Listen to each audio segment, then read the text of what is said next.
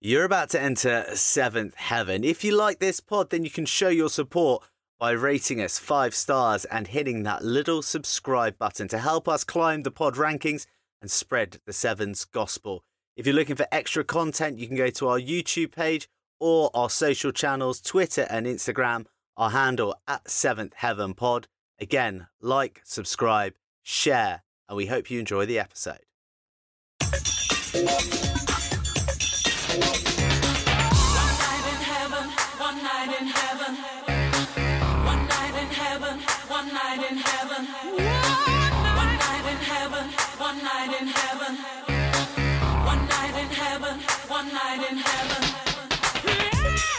It's me, Burnsy, and I'm back with the two biggest show ponies on the airwaves. It's Mitch and Chip, live and direct like AJ Tracey from Bermuda. Your Celestial One Stop Pod is back in your ears. Boys, so good to see you.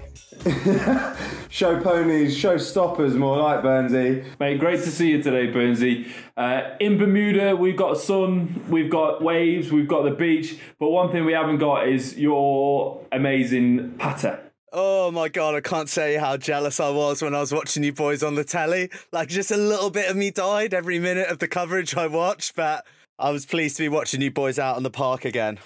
What what did we look like in the uh, London Royal stash, mate? That's what I want to know. Mate, the London the London Royal stash is primo. It's a close run thing against I think is it Miami, the ones who've got black with the with the Harlequin checkers Yeah, on it. sure. I don't like that one. That's my least favourite. Yeah, agree. Interesting. It's it looks like an invitational team, Wyvern Harlequins. In fact, I'm pretty sure they've stolen the template. But look in that intro, I mentioned showstoppers, but really I should have been talking about traffic stoppers. Because Chip, look at the state of your face. Yeah, um, obviously I, I've looked a bit better in my time, uh, and I've looked a bit worse. Um, seven stitches, a black eye, lost my tooth. Um, yeah, uh, luckily I'm not a confidence person, so uh, I'm I'm I'm, quite, I'm riding quite high at the moment. You've got to be in it to win it. Um, I've got all the colours of the rainbow coming out of my eye, and my eyeball's just gone bloodshot. So more to come. Luckily, you're on a podcast, Chip, which is an audio audio uh, medium. Right. So the look of you right now is a scare for none of the listeners, just for me and Burnsy. So the phrase "face for radio" is actually apt. Perfectly out right now. It was a nice reminder of what rugby's all about, eh? Yeah, play rugby. They said. It's a bit calmer from last week after you said that looking at Ben Foden was like looking in the mirror. Yeah, Karma really came back to bite me in the hoop there. He um, he's obviously had a full set of veneers done, and I've only had two, but I got managed to get one of them knocked out uh, in the first minute against the biggest team uh, we play against, which was absolutely outstanding. Classic Big Chip living his up to his reputation as the tough man, carried on, leading from the front out here as well, which uh, he's done impeccably, um, which I think is the popular opinion from the team. Got out there, kept putting his face where it hurt for the remainder of the tournament, which was bloody impressive, seeing as you could only see out of one eye. I was going to say that you re-announced yourself to the tournament by putting on the biggest shot of the weekend on the smallest player on the park, out of his blind spot, turned him over, taught him a lesson. hey, you got to be in it to win it. If you want to come out on that field, you got to be prepared to get blindsided. If I can only see out of one eye, he best see me coming. It's not like I'm small. hey, look, coming back to last week, uh, Ben Foden, awesome guest. Yeah, top bloke. I mean, he's he's a very much a boy's boy, um, and he opened up a bit on that podcast. Um, told, revealed a couple of media secrets. I think my favourite part of it was that when he kept referring to himself as a celebrity. Well, it, it got me thinking. uh, Can we refer to ourselves as celebrities? Obviously, like we've got a, a barnstorming podcast. We're out there in the media world. Well, I mean, you know, I, I figure we're in the same boat, are we not? I mean, I think that there's a reason that they categorize celebrity with letters. So you're welcome to refer to yourself as celebrity, but it's up to the public what letter goes in front of that. What what list do we think Fodes is on? And we can call him that now because we're in the same team. Folks. What, is he is he A list, B list, C list? Where where you where you putting him? I mean, I'd say that you're being generous with the alphabet, but it was still great to have a bit of Stardust sprinkled on the pod. Hey, hang on. We need some. We need some shares here from BJ. You need to get him sharing the. We can't be calling him a nasty name and getting him slagged off the podcast.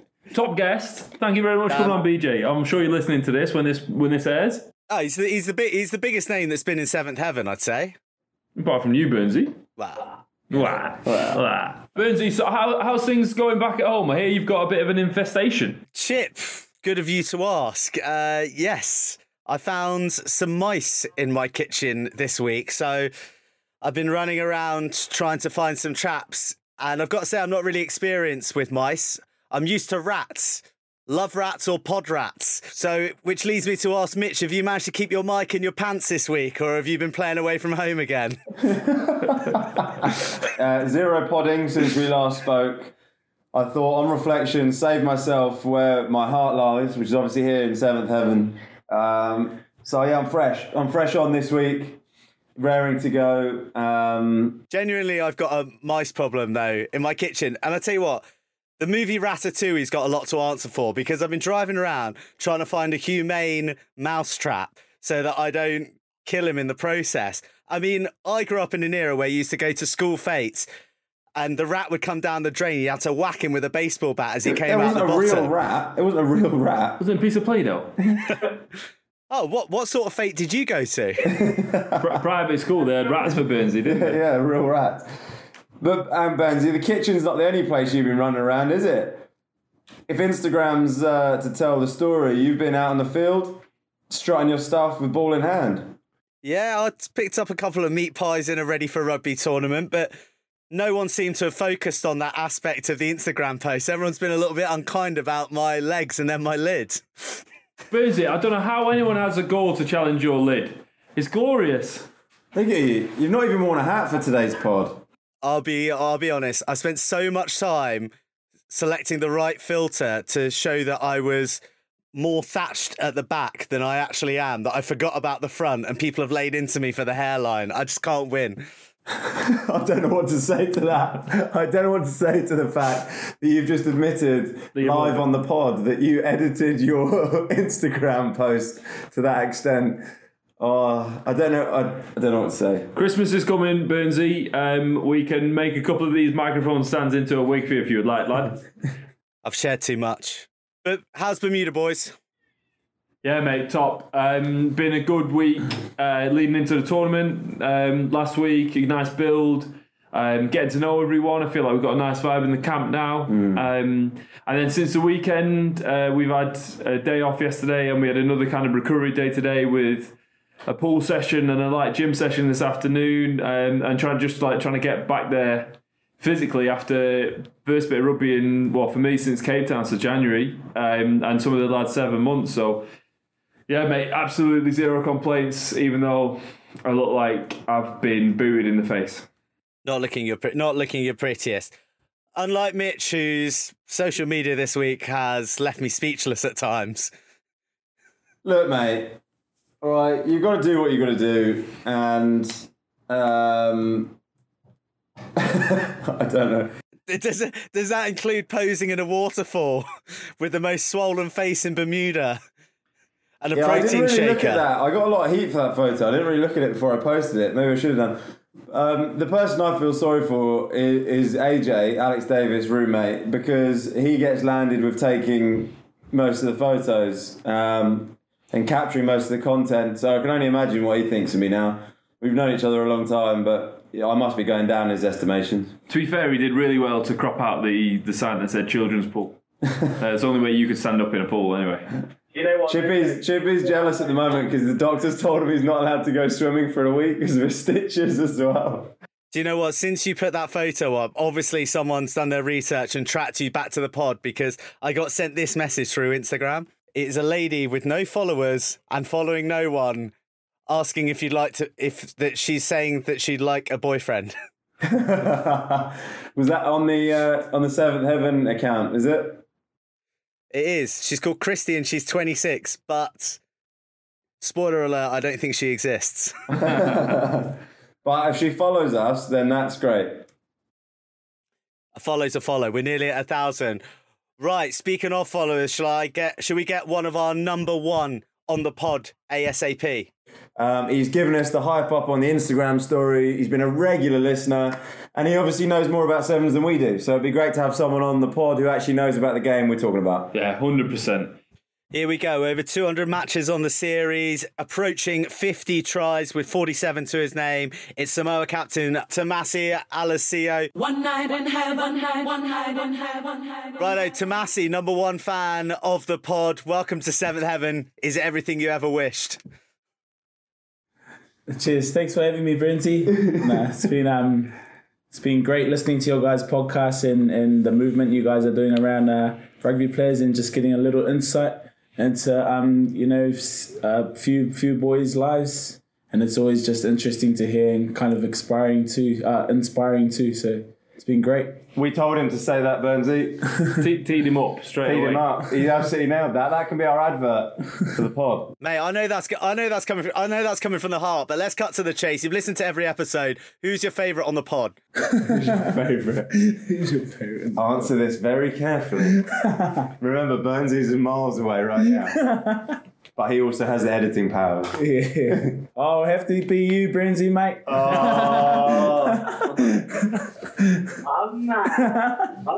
to be honest, though, it, it also it's fair to say that Massey's probably one of your favourites, isn't he, Burnsy? Yeah, mate, he got involved in the emoji challenge that we did on Instagram. He IG stories us a lot, so got a lot of time for Tomasi. um, but um, but mates, you're out in Bermuda with the boys. You're playing for the Pacific Asia Dragons. How you finding it so far?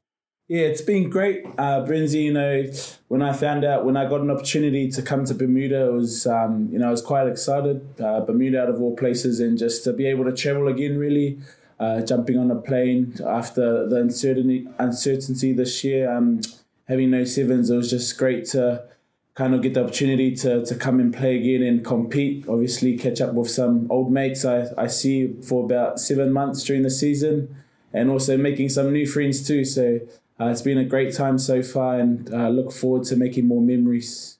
We had quite a nice moment, didn't we? Like first night when all the sevens guys were here. We were, Yeah, oh, yeah. it's like being back on the series. yeah, yeah, A little reunion with the sevens boys. yeah. Now it's awesome seeing the Sevens boys again. So Yeah, do you know what? We don't ask our guests this enough, but what are the reputations of Mitch and Chip like on the series?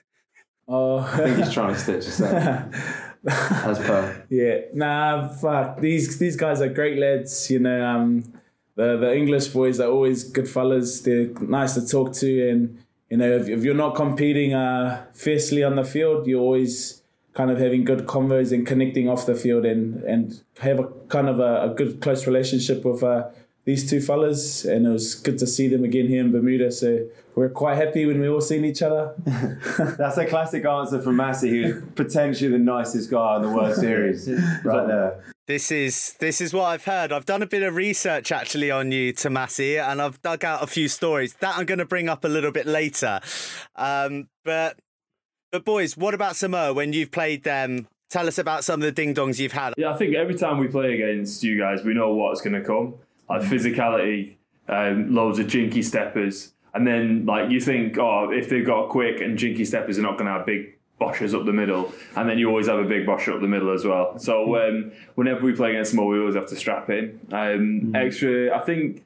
Since Titch has come in, you've just got that extra element. Like I don't know what it is, but that switch, especially when it comes to big games that you always turn up for.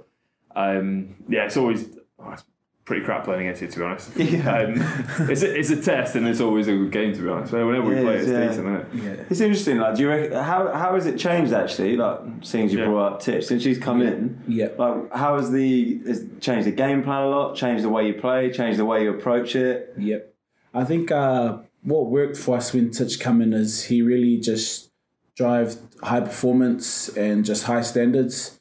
You know, Titch has got a big uh, fitness regime, so he got the boys super fit. Like, you know, we were able to. What was that like? Oh man, it was tough. Like, I, I'd never, um, you know, been through training sessions like any sessions like Titch. So it was, um, What were the worst ones? What were like his toughest ones he used to put you through? Oh, so we'll f- probably um like 16 150s. That's probably like a normal session for Titch.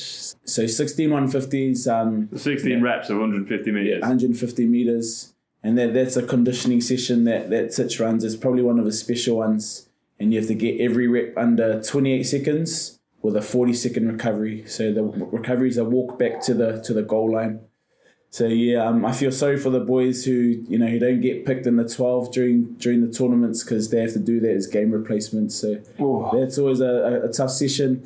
But a good thing about Titch is, um, you know, not only he, he got the boys fit, but it was just he got us mentally tough, which was in a way uh, the way we approached tournaments was just um, all about attitude.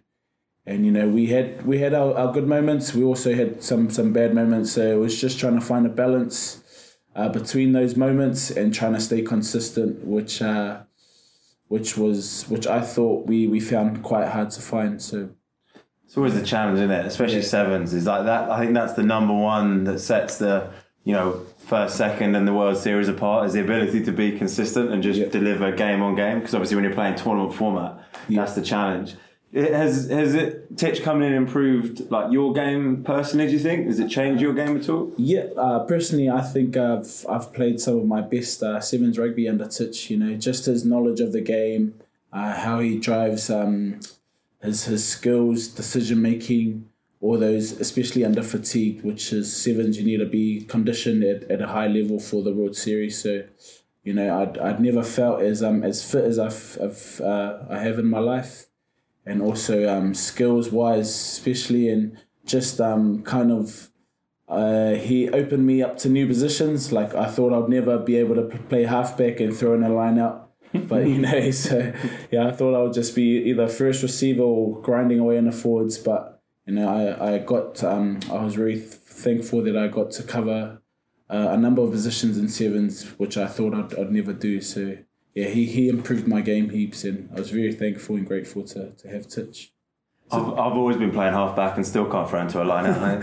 I wasn't going to say anything. I knew you were thinking. I wasn't going to say. Um, like obviously, around the series, we always chat to you boys and we chat like we have chinwags with some other coaches. But Yeah. can I, I'm sorry, this isn't like an episode about Titch, but he he strikes me as like quite unapproachable. like yeah. I don't think I've. I think I've had a couple of nods off him in my time, like on the series. Yeah. And I know obviously Mitch has had a hiding off him before for, That was years back. for touching the uh, touching the toast with his fingers. Yeah, yeah. Um, uh, what's he like as a coach? Is he quite approachable as a coach? Because he strikes me as like.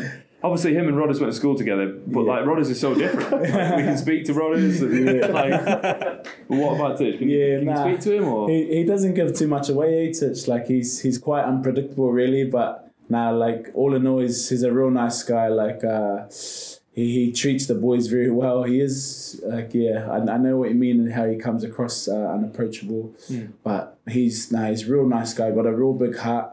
Um, the the the player welfare is real great. When when Titch was on um was on as head coach, so yeah, nah, he's he's he's a nice guy. It's just about kind of getting him to engage with you and having that conversation. Yeah. Safe, safe. yeah. yeah, good answer. Titch is a is a regular listener of the pod, so I, I, it's a Not sure smart you- move being cagey with you. He's still on Windows 98, can't download. Uh, but I reckon I reckon you boys have softened him up a bit because Yeah, he's definitely more relaxed around the series Yeah. than he used to be when he was with New Zealand. Yeah. Um, I've had like ten times more conversations with him since he's been coaching you boys than Yeah. he was when he was coaching the Kiwi boys. So Yeah. yeah, you you've obviously rubbed off well on him. Yeah. I was going to say that Titch obviously doesn't know how to coach defence though, because Chippy scored against you out in Dubai. I was looking at the stats from earlier in the season.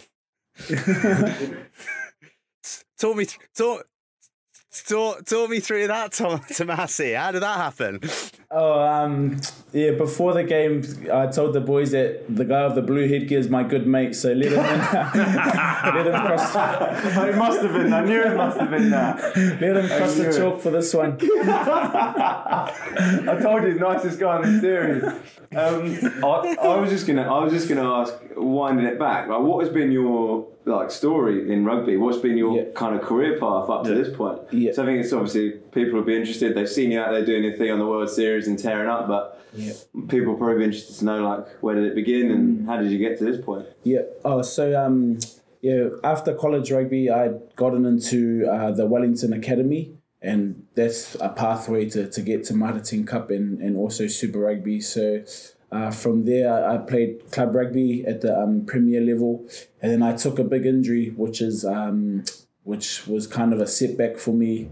I got uh, osteomyelitis, which was a pubic bone infection, and um, that happened in 2011, and that put me out for about a year and a half. So, yeah, I was just a year and a half without rugby, and you know, at at that point, I'd gone into a, a real dark place. I'd I'd put it, put on heaps of weight. Just you know, wasn't watching what I was eating, and I just mentally my um mentally I wasn't in the right space just because of this in- injury. I was young. I didn't know how to approach uh, having a big injury, and then I, I moved away to Brisbane to where my um where my partner was. We we had uh, we had our um our first older oldest girl, and she's ten now.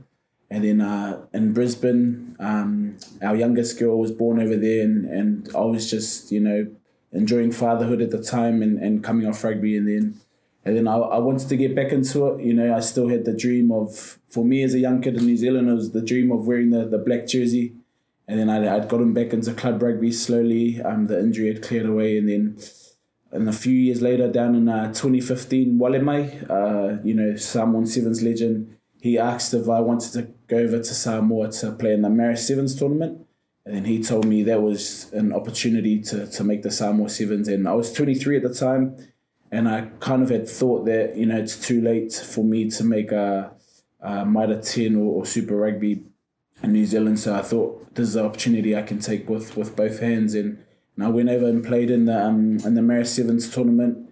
And then from there, I got asked to, to stay back in camp. And then and then from there, I went to make my went on to make my debut in um in Hong Kong for Samoa. So yeah, since since 2015, uh, Hong Kong, uh, I've just been sevens ever since then. I've done a full Mitre 10 Cup season in 2015 too, and then uh, and I've been just for the last six seasons been with the Samoa Sevens. So yeah, that's been good. Um, you know, just opportunities that that came around and. I, that I had to take, and, and Uale Mai was a big influence upon my decision to go and uh, represent Samoa. Sweet. That's Yeah. class. What a place to make your debut as well, Hong Kong. What Hong was that like? Oh, it was awesome. Like, to be honest, I, I, I explained to everyone because they asked me what was your debut like, and we were the last game of uh, on Friday night, you know, Amazing. Oh, that's and, uh, and we had Fiji. Oh. and, like I, I told everyone that as soon as we ran on, I wanted to run back off the field. I couldn't handle the pressure, and you know, like I was, I was excited in the in the warm up. I was, I got named to start as well. And then um, as soon as we ran on, just the atmosphere got to me. Couldn't handle the pressure. I wanted to run back off, and I had a shocker to be honest. I got subbed off at halftime.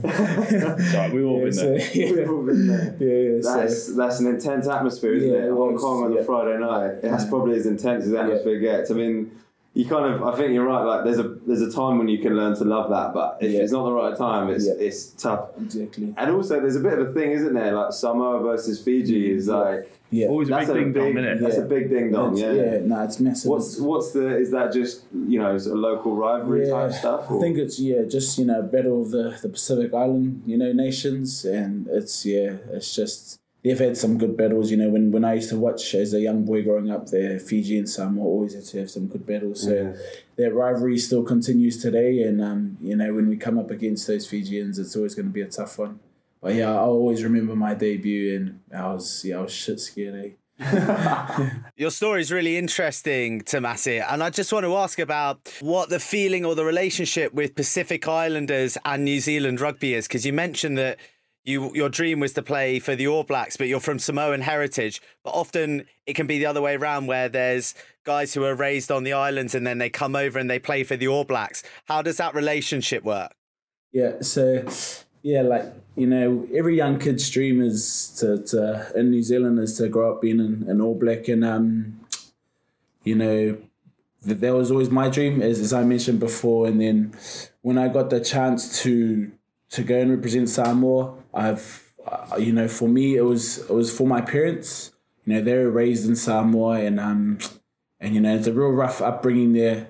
So for me, really, it was just it was just about going and, and representing um, my my parents, you know, country of birth. For them, they, they raised us well as kids, and and I really just I was inspired to do it for them, you know, and kind of give back to them by the way they've raised us. And um, and you see heaps of uh, also uh, Samoans in, in the in the Kiwi side, you know, who just um, where in New Zealand, you know, rugby's a religion, and and these guys, there's there's lots of pathways to for for professional rugby in, in New Zealand. So for us um, Samoans, you know, in New Zealand, we're real grateful for the path pathways we get, especially at grassroots level from club rugby going on to Mitre 10 and, and then on to higher honours. You know, we, we've got a real good pathway in uh, New Zealand that kind of builds us up to, to the international level.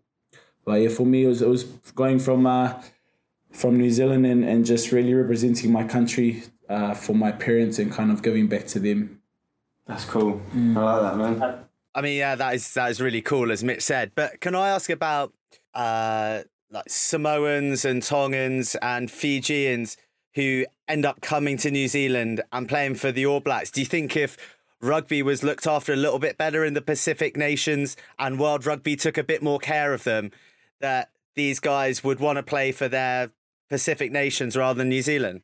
Yeah, yeah, no, exactly. Like, yeah, they'll be, it'll be uh, cool to think that all these players will be able to, to represent their countries, and and I think uh, these these tier two nations kind of need a better pathway or development in in the countries like Samoa. Like, I think for Samoa to really, uh, I think it was one of the questions for Samoa to really prosper in rugby, they need um, a real good development at grassroots level. You know, I truly believe that um, that all starts from from grassroots, and to, if if they put more time and invested more time and money into the development, then it will it will help these kids uh, build a pathway to for these kids to go and represent their country, and you know just. Um, yeah, it'll be it'll be good if we had a better better development programs right from when you know they're young kids growing up. Because in Samoa, really rugby uh,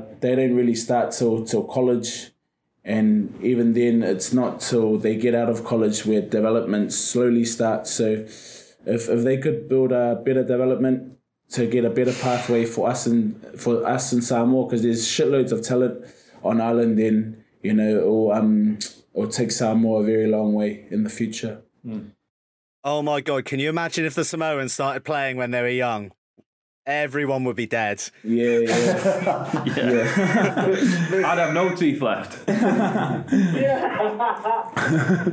It- It's an interesting thing for how that ends up as being the makeup of your sevens team as well, isn't it? Because you've got a couple, a bit of a mixture, haven't you? Because you've got a few guys like yourself who either grew up or live in New Zealand, Yeah. and then a few guys who have grown up playing and living in Samoa. Yeah, yeah. So how, do, how does that work in a, as a group dynamic, as a team dynamic, having guys with very different upbringings, like very different ideas about life, about you know different world experiences and things like that? Yeah, yeah, it's it's quite interesting, really. Yeah, we have f- like five New Zealand boys currently in, in the Samoa Seven squad that um go from New Zealand to, to Samoa to um, to obviously play for Samoa Sevens and kind of uh, seeing these local boys who kind of come from a real rough, rough upbringing. Um, you know, it's just very, you know, uh, what's the word? It's kind of um, you know, uh, for us, like seeing them in, in, in that kind of situation, it just makes us, inspires us more to, to fight hard for our country. And, uh, you know, the, the these boys' development don't really start till out of college, as I said. And, um, and just the different levels.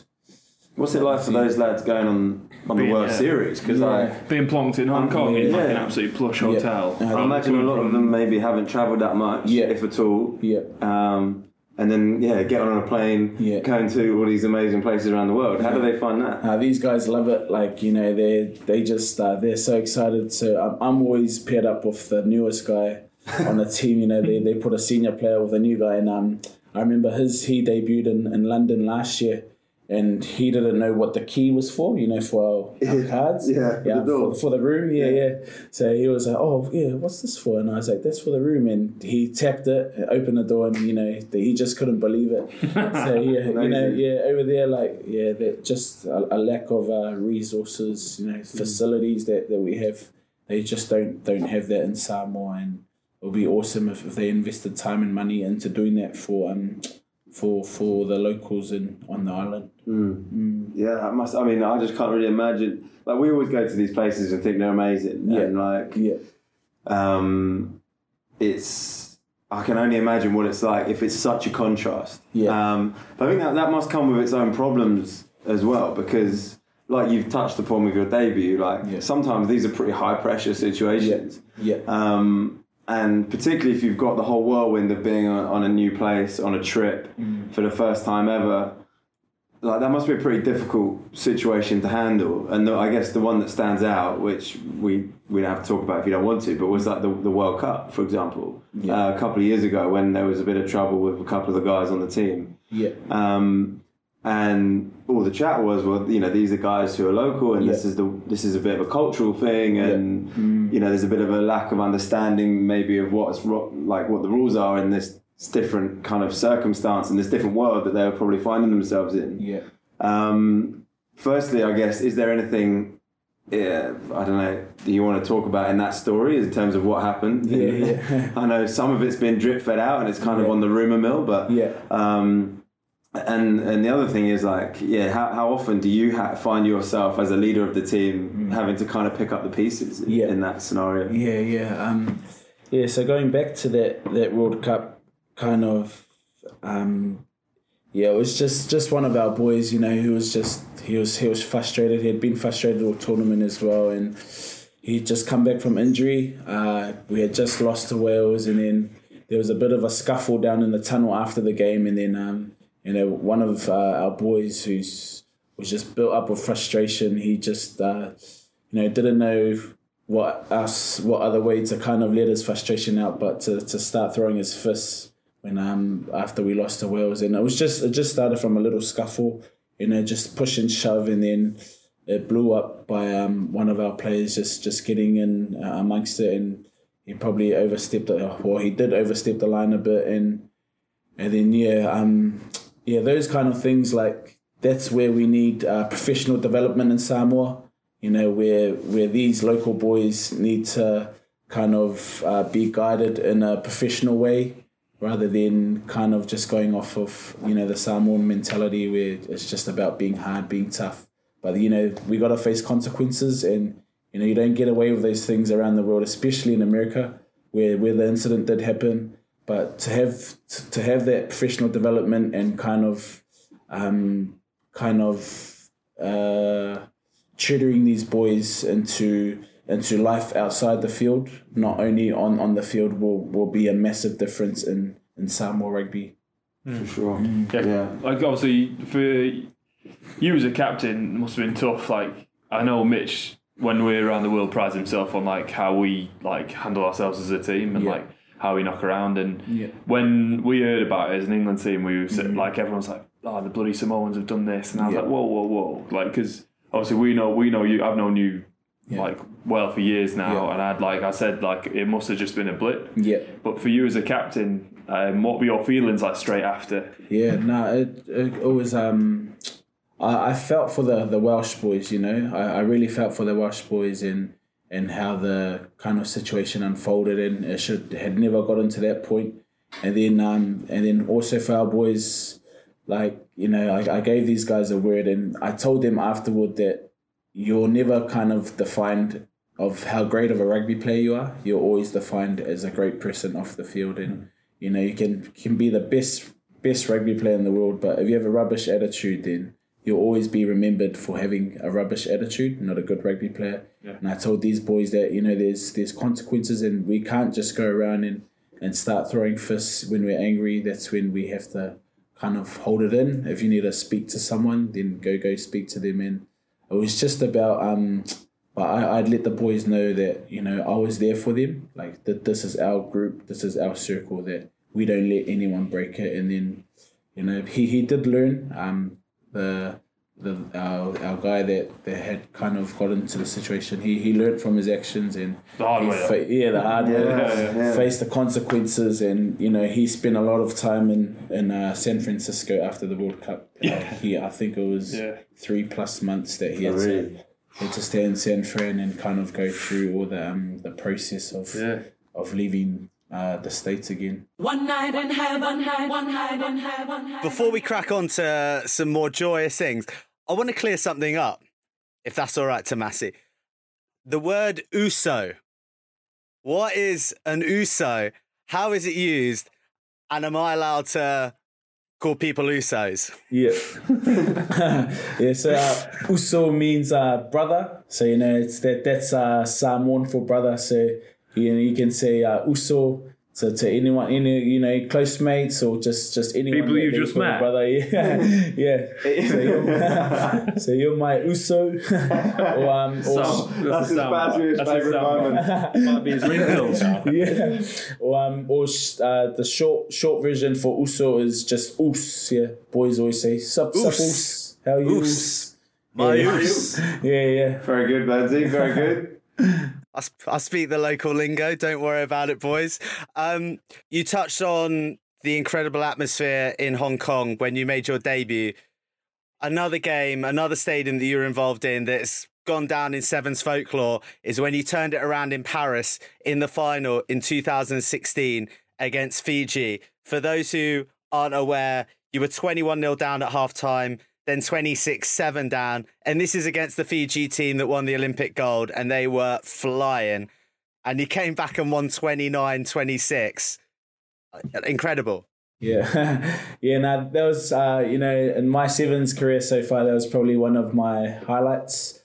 Um, as as you said, we were down at halftime, and we had we actually had Fiji in pool play uh, in Paris. You know that that same tournament, and we lost to them about fifty 0 So going into that final, we, we had a good uh, we had a good quarter final and semi final win against the Argies and, and South Africa, and then going into that final, I knew the uh, the boys kind of had in the back of their minds what what happened in pool play, and we probably already kind of mentally defeated ourselves before running on the onto the field, and that showed in the first half, and then um and then our halftime huddle, our coach just came on, Damian McGrath, our coach at the time, had come on and, and just said to to believe in yourselves, boys, and and you know they just picked the boys up and then took us to another level, and we came out um firing in, in that second half. You know, one one won that first kickoff back, and then everything just clicked on from there. So yeah, that, that was probably uh, one of the best uh, one of the best um, highlights of, of my sevens career so far. They had a stacked team. You know, they had Tuisova, uh, Leone Nakarawa, Jerry Tuwai. Um, yeah, they're they had a real, real because they're preparing to, to go to Olympics. So That was an amazing game to watch. I remember what, being in the stadium for that game. yeah, Uh, I was I was just like at half time I thought "God, Yeah. game's done especially against Fiji Yeah, like yeah. no one really comes you don't really come back do you when you especially when you're down like that and they Yeah. when they've got a taste for it yeah, and then a couple of tries couple of tries atmosphere was class yeah, yeah. oh it was amazing great game was awesome. Yeah. What's it like in those situations? Because obviously you're envious because you would have liked to have been in the final. But do you fully get into the game? Do you back aside or do you just take it on how the final unfolds? Ah, you always I think when you're watching you're like obviously you gutted you're not in the final but you kind of pick you always pick someone to It's normally the underdog Yeah. in those situations, or like the lower seeded team, or probably. you've got if you've got a, a mate on the team Yeah, yeah. how far are we? How far off are we from seeing Samoa back challenging for like a World Series title? Then, Yeah. do you reckon? Yeah, I, th- I think it's um, you know slowly getting there. As as I said, for us, it's just about finding that consistency. Like you know, in, in some tournaments we come in hissing and humming, and, and we're playing our best footy, and then the next weekend we just we just drop down another level, and it's about really finding that balance. And I think it's it's an attitude thing. Just always going in with the right mindset, and just always having like a um, you know that that winning mindset just to be a champion. So. I think if we can tweak that a little bit, just to then it will, take us a long way into kind of competing for another World Series title. So, Tomasi, uh, I've got I've got little squirrels around the globe that come back and feed me little acorns of information on players and nations. And uh, I'd like to ask: Have you ever coached a Zumba class in your time? A, a Zumba class. Oh. oh yeah, yeah, I know what one you're talking about. Um, yeah, no, I used to um for our boys warm ups when we want to change it up a bit. I, I used to do just Zumba. I'll, I'll make it up on the spot. I'll, I'll just find a Zumba mix on SoundCloud and I'll just always go like eight beats actions and then change it. So yeah, yeah. always just kind of spice up our mornings a bit down uh, during training camp. We'll have to see if we can get a clip of that from Instagram.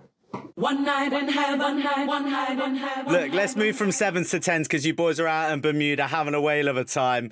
yep. Right, nice and simple, guys. What do you make of it? So um, it's good. It's good. It's good. It's a lot um, more physical, I think, than sevens. says, says the guy sat there with the black, the massive black eyed stitches. and no teeth. yeah, but not not even that. Um, I thought there'd be a bit more space. Um, but it's actually quite um, like attritional, like the games. Like there's a lot of hitting up, especially against the bigger teams. Like there's some teams here that like brought some proper lumps out, kicking to corners, mauling, picking and going.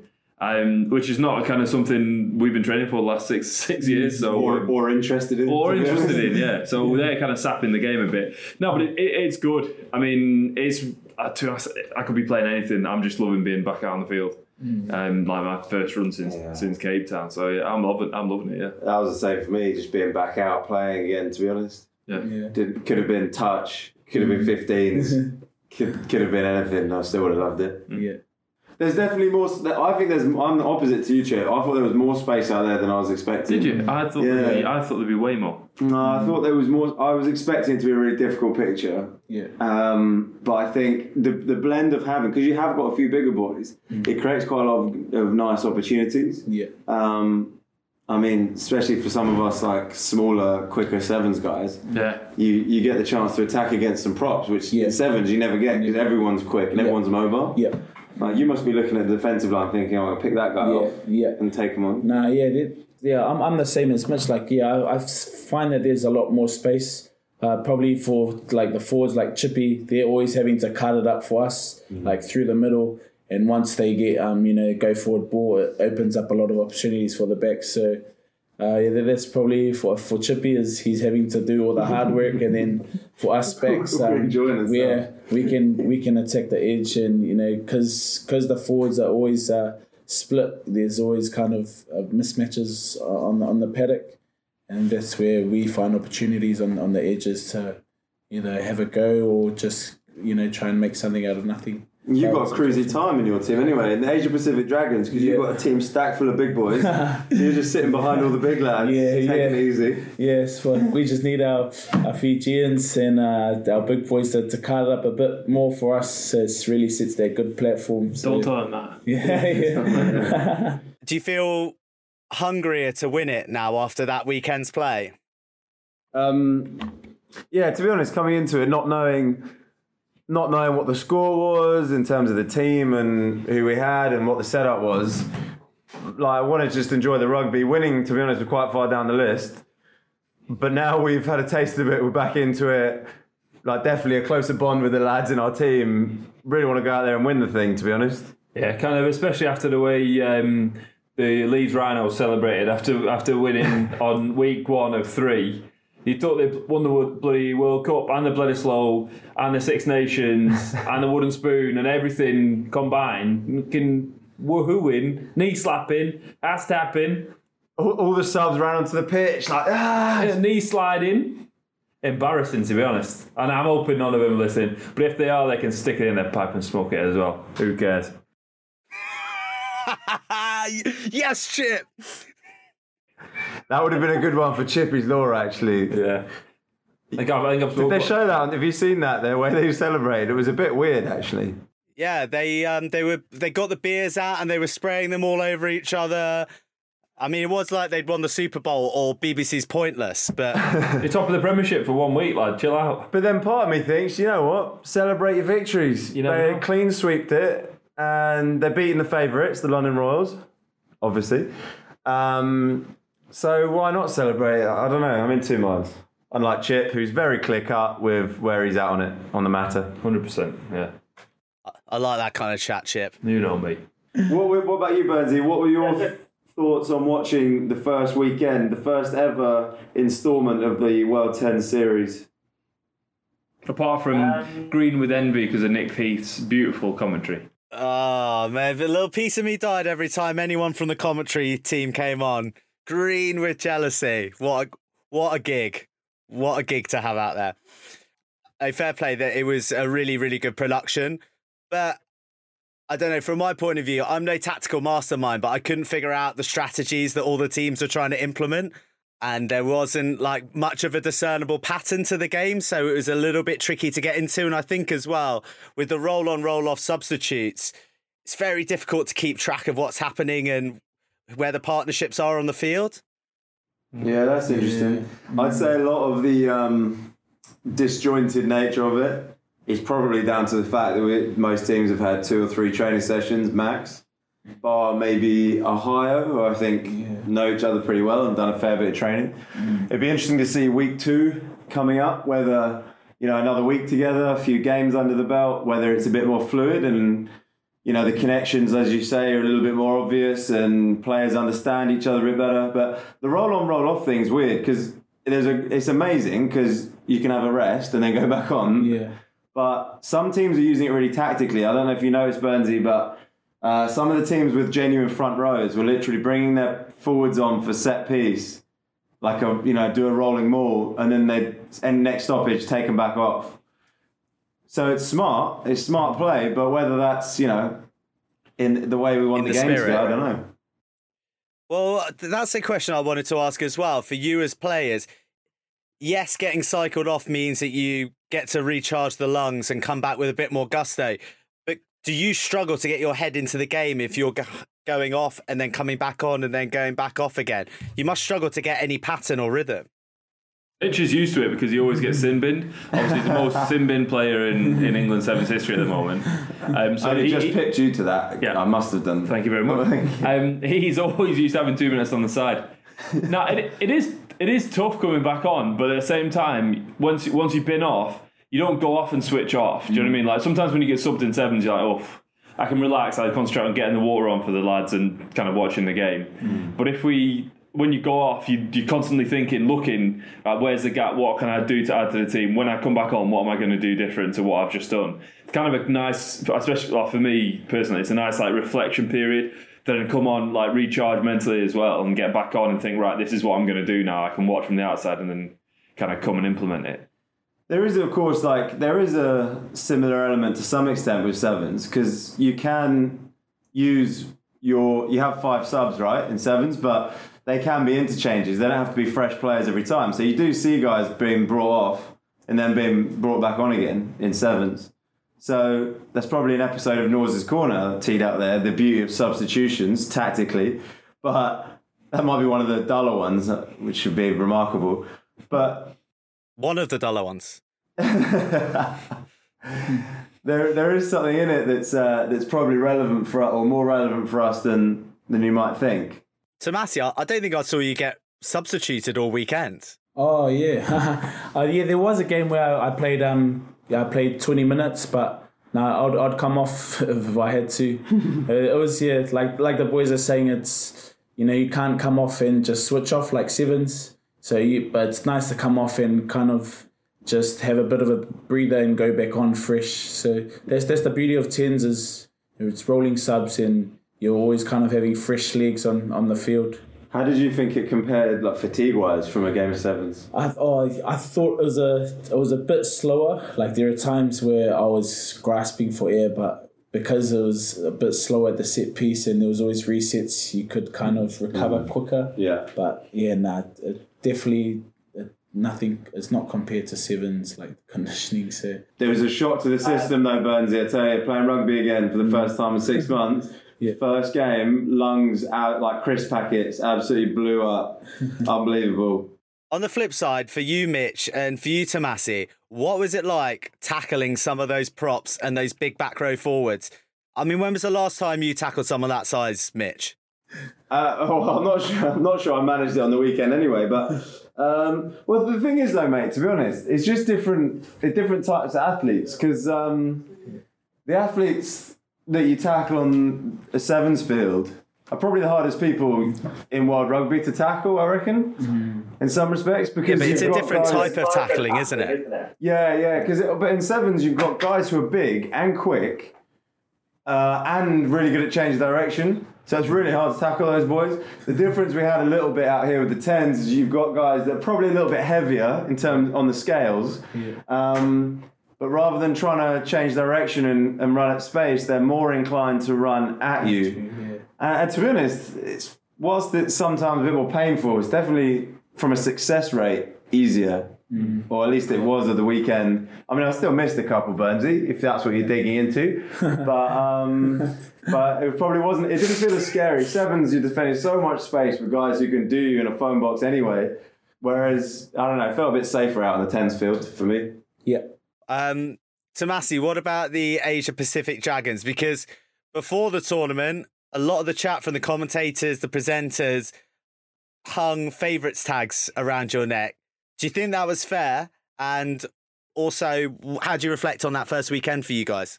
Yeah, um, yeah, we, we got a you know real unique makeup of our team. We've got guys from Fiji, Tonga, uh, some South African boys, some some English boys as well.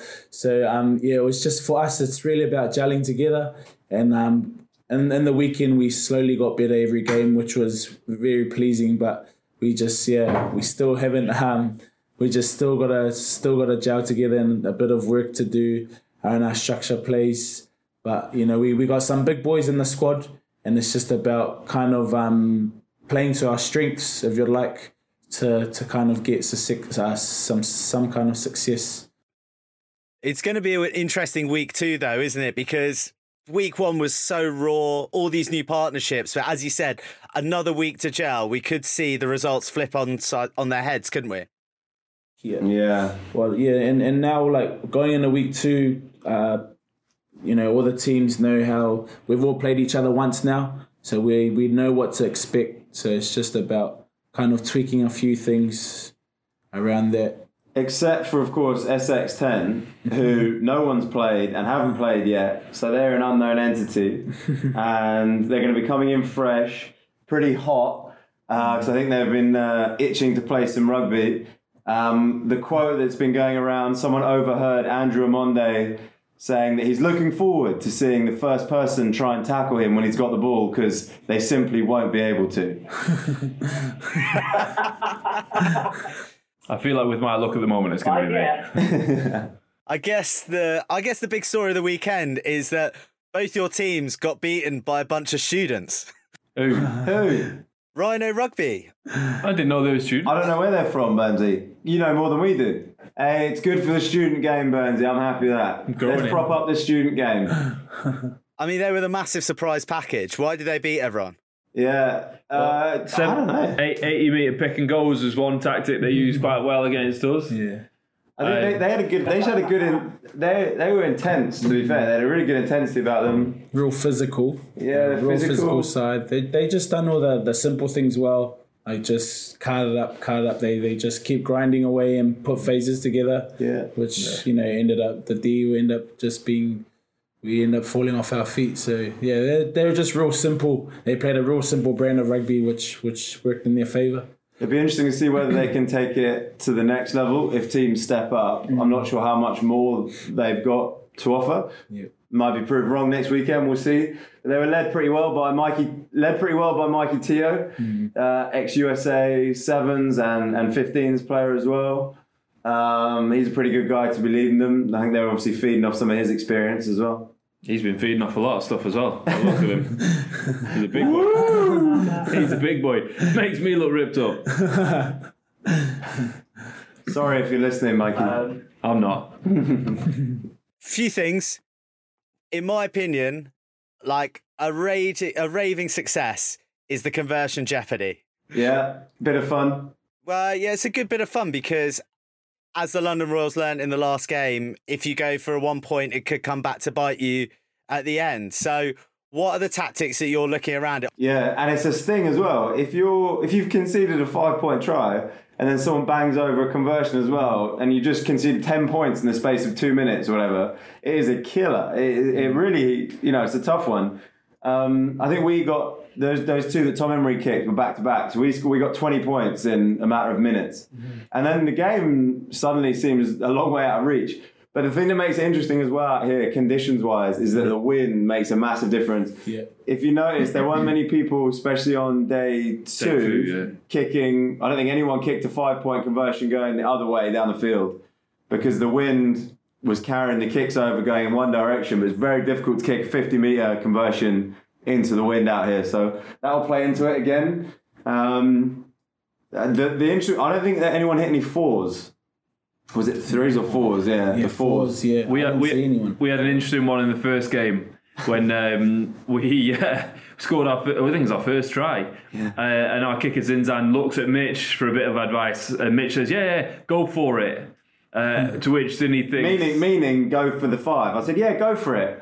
Uh, Zinni rolls over to the four pointer on the wrong side for his for his kicking angle and completely slices it, and then says, "Hey, you you said four. You said go for the four, man. I said no, go for it. There's a breakdown in communications. He's South African. I'm obviously speaking the Queens.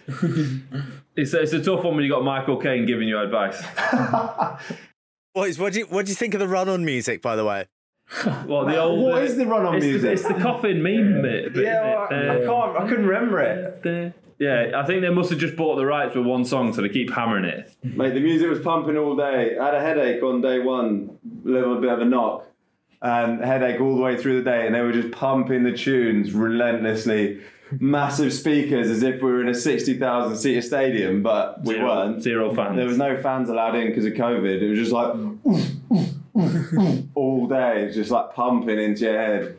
Did it feel a little bit back to your roots, back to old school sevens and tournaments for you guys? Because you could see the awnings all around the pitch. You could see the team sat there just on plastic chairs, chilling out, watching the other teams. Did it, it feel back to your roots? A little bit, I suppose. Yeah, mm, like. But at the same time, it was like back to your roots when you're not playing, and then you're playing, and you you you look at the APDs, and they're stacked full of internationals, uh, and massive islanders, and you're in a bit, bit of trouble. Um, so yeah, you, you can't you can't uh, relax too much. Yeah, it wasn't like the Bournemouth social. Like No. it was the gameplay was pretty full on. And actually like I think as you say a lot of the production stuff going around it was super high level and professional, but I like that kind of feel. The the kind of I don't know, the no frills bit of it where you're just sitting around in the tent and you know, you're not showering or anything during the day and you get a bit smelly as the day goes on and I, I kind of I don't know, it keeps you humble, that sort of stuff. Mm. But one of them though, like it's it's all, it's all well and good on the weekend not showering, but you don't have to carry it on in the week. You can wash your hair, you know. Do you guys have a shower in between every game on the series? Yes. Yeah, we do, yeah. Yeah, ice baths, we do recoveries after each game. But here we, we don't have the opportunity to do that. Like there's no ice baths, uh, no showers, so we just have to yeah, stay smelly the whole day. The bus on the way home is a windows open job, isn't it? Yeah. Absolutely whiffing. Uh, it makes Nort's breath smell but- like an actual breath, a breath of fresh air. I want to share that with you as well, Bernsey. Like talking of all the things we've appreciated and going out and playing, but simple things. The bus rides to and from the stadium, I was loving it. It's just Yeah. like a chance to be on the bus with the boys, few tunes, just like not a care in the world, off to play some rugby. That was such a good feeling. So jealous. Socialising after the tournament, lads? Do you let your hair down a bit? Did all the teams get together for a debrief? Not all the teams. There was a, a couple of quiet beers shared at the stadium. I think kind of everyone. Uh, I think everyone made their own way out and uh, into the night. Yeah, we got, but it was an early finish on Sun on Monday. Monday, so we just everyone in this uh, hotel. We kind of few of us had a few beers with the other players in the pool and in the jacuzzi, just chilling out, a couple of drinks, and then what did you guys do that Yeah, evening? Did you have we, a good we time? actually had a mini uh, team court session on Monday. Nice. Yeah, so so that went pretty well. We, we Who had led that? dinner. Who's, like, in uh, charge? So uh, Kurt Morath, Ah, you yeah. know, uh, team captain, Chris Eves, you know, uh, Super Rugby player, and uh, Appy, Appy yeah. Naikatini. So it was You wouldn't argue with that, Pete. yeah, yeah. Do whatever you want, Happy. I'll drink whatever you want. yeah. So it was just all the all the old boys. It was it was good. It was a nice way to come together again. Yeah. So I heard there was a bit of. Um, a couple of the teams got a bit friendlier than the others, um, with the Ohio and Miami boys getting to know each other in the heard that in town, eh? Yeah, on in the night- Hamilton. Yeah, yeah. in Hamilton. Uh, Yeah. couple of um, couple of uh, strongly worded drinks thrown and uh, a couple of punches thrown by all accounts uh, from the Miami boys. But Oh. we, we won't get into that because you know I'm obviously I pride myself on telling the truth all the time, so I don't want to let Spice get in the way of a good story. Good time had by all. Tomasi, it's a realization of a dream to get you on the pod. Nah, thanks for having me, Brinzy and the boys. It's um, you know, I've, as I said, I've, I've loved listening to the podcasts. Over, especially during lockdown, every night I'll just just leave it under, you know, beside my bed, and I'll just listen to the podcast the whole night. And, and my missus will have to as well. So Nose she- is, cor- nose corner sending you to sleep. yeah, yeah, and she loved it. So, nah, thanks for having me, lads. Uh, really appreciate it. One night in heaven, one night, one night, one night, What a pleasure to get Tomasi on the pod finally and also represent the Pacific nations as well. We haven't had anyone from that neck of the woods, and they're so important, vital to the World Series. So good to have a representative on. Yeah, for sure. As a region, actually, like a, ri- a, a ridiculously strong region. Um, when you look at the teams that come from Oceania, it's the strongest region in World Sevens for sure. Um, in terms of number of teams that are competitive, um, so it's about time we had someone on representing. And Tomasi is a great ambassador for Samoa for Sevens, and I love getting a nice guy on. I mean, you guys are nice guys. It's it's a nice guys pod, isn't it? And Tomasi fits the bill. Yeah, really, really solidly good bloke. Yeah, he backed that up then as well. Like, nice to come on. Burnsy, obviously, you- you've obviously paid him a bit via Instagram and PayPal. You're trying to get him some money because obviously you said you're his favourite podcaster. Um, and obviously you've got that connection now, both being the Usos. Um, Yeah. So yeah, I'm Usos. glad you I'm glad you've built a rapport, Burnsy. You're welcome. Yeah, again. Yeah, I saw I saw my other close personal friend, uh, KT, using Uso on Instagram this week, so I might slide into his DMs with a Uso chat. Can I suggest that you don't do that? Have you got Have you got any stories for me? Have you got any there?